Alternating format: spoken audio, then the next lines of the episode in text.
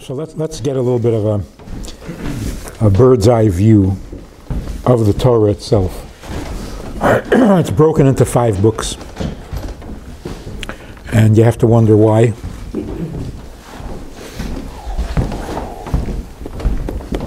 So if we look at just the titles, the names of the five books, we get to, we get to see an interesting thing.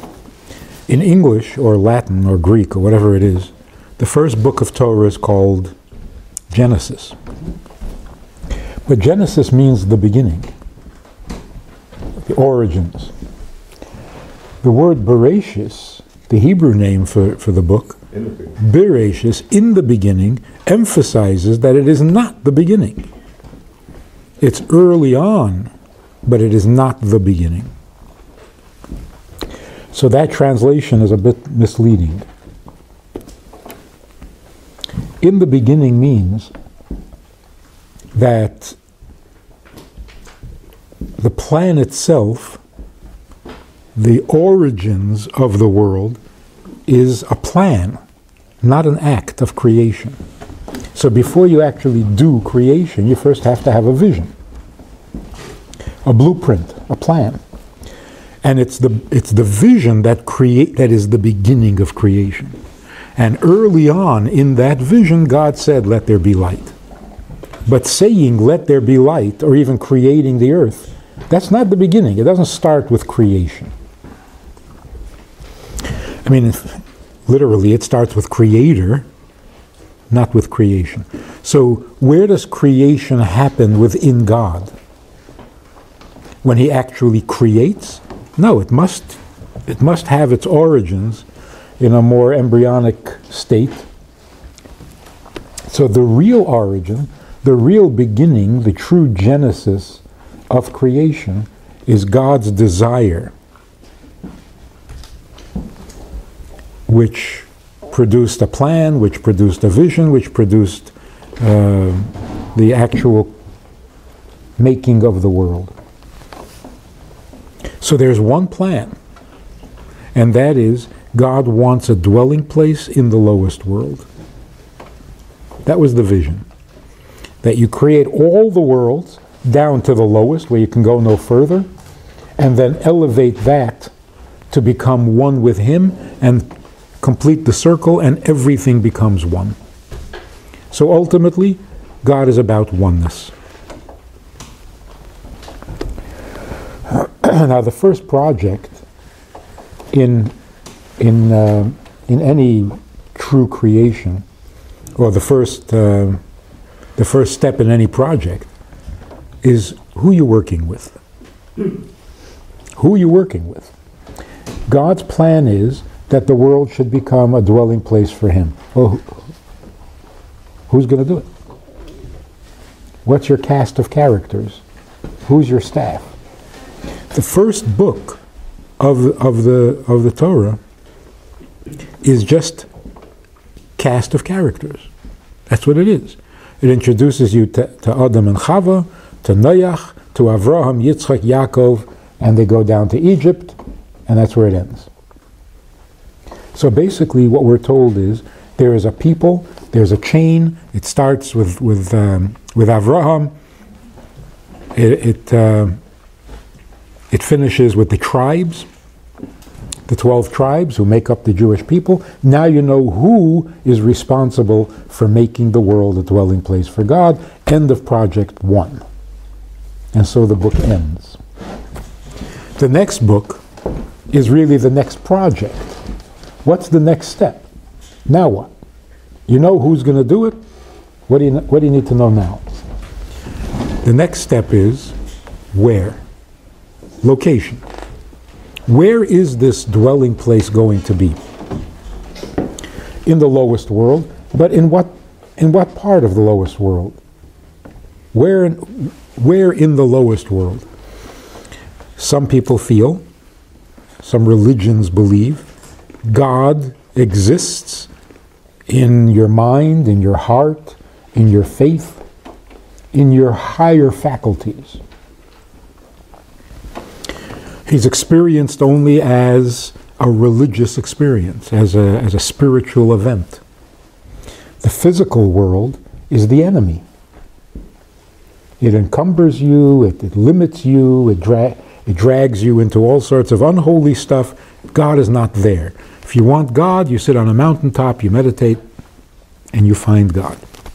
The second book of Torah says that's not where it happens. Because the second book of Torah primarily describes the, constru- the construction of the Mishkan, of the tabernacle, in painstaking detail. Mm-hmm. Made out of wood, made out of gold, made out of copper. You make it this size, a cubit, a cubit and a half. very physical, very physical stuff. And that's where God dwells. This is His tabernacle, His meeting place. the rest of the book, of the second book, is um, practical laws, uh, civil, social necessities, how, how to run a civilized society. There's nothing mystical in this book. And even the event at Sinai, God comes down and speaks to the people, that's kind of mystical. But the emphasis is God came down. We didn't go up. God came down to Mount Sinai. The whole emphasis of this book is focus on the lowest, the most physical, the most material part of the world. That's where God is going to dwell. You make tefillin out of leather, not out of good intentions. You make matzah out of flour, not out of faith. Faith. Not out of faith. Hmm. And that's why the name, in, again, in Latin it's called Exodus. Why? Because one of the stories, or maybe the first story, in the book is about the Exodus. All right. If you were going to name it after some significant event, it should be called Mount Sinai.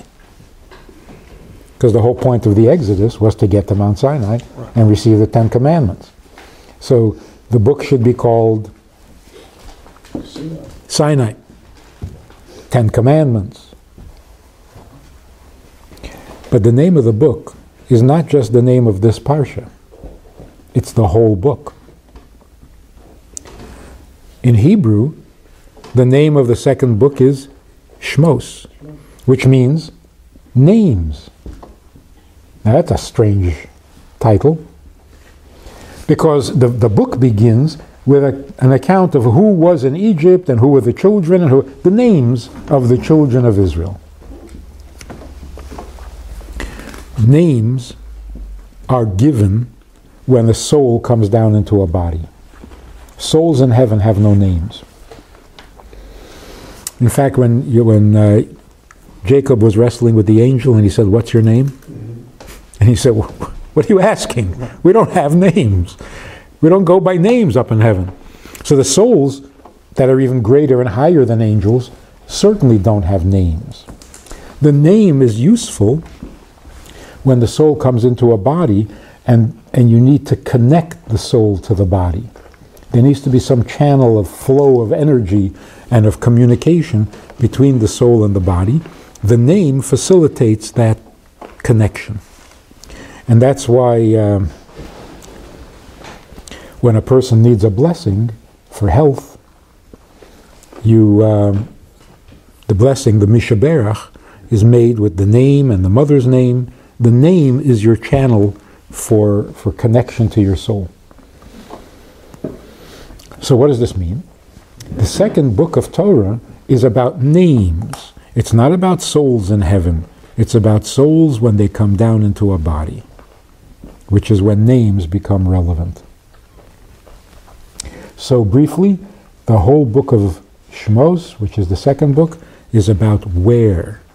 Where? In your home, in your, in your possessions, in your physical life, in your physical activities, in your food.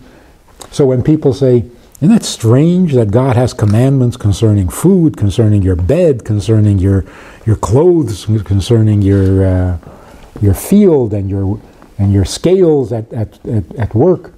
Shouldn't we better not eat, not have work, shops, not make money, live on a mountaintop and disavow all physical, material. No, the exact opposite. When our physical stuff becomes permeated with godliness, now we're fulfilling the whole purpose of creation. We get to the third book, we don't have to go into that. The third book is how. All right, we know who, we know where, now how.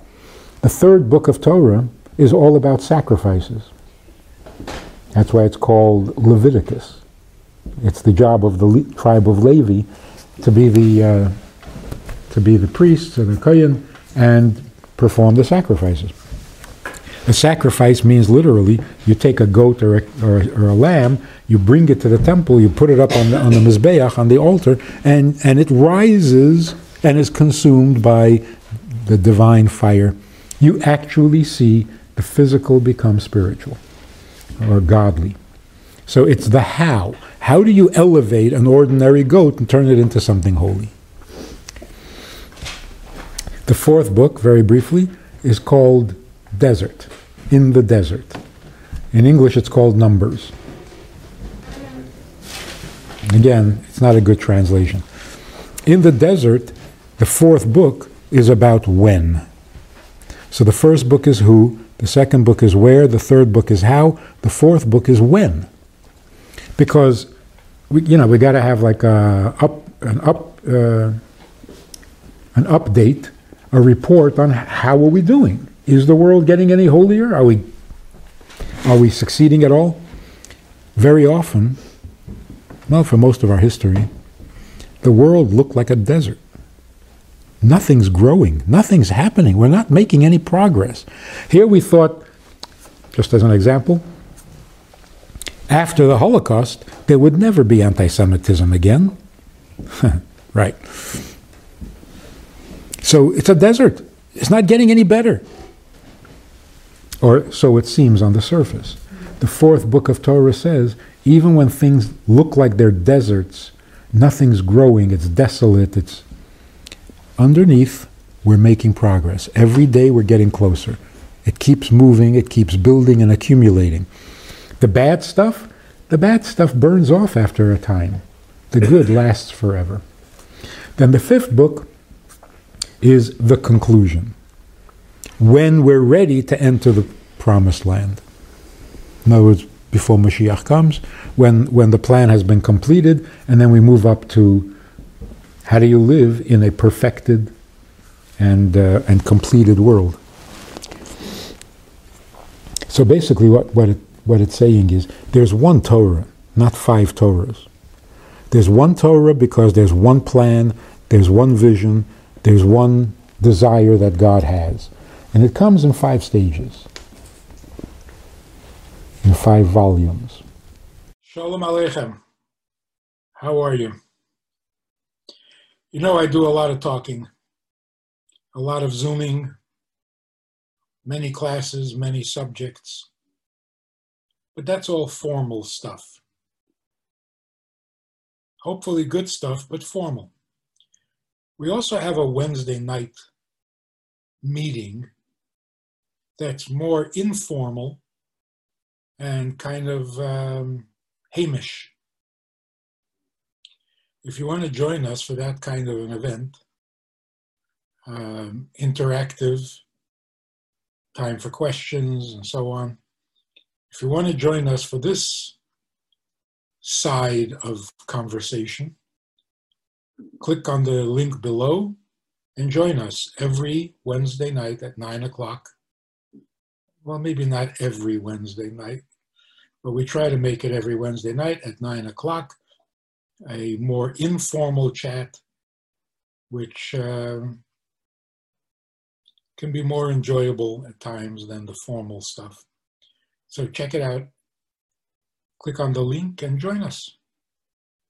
Try it, you'll like it.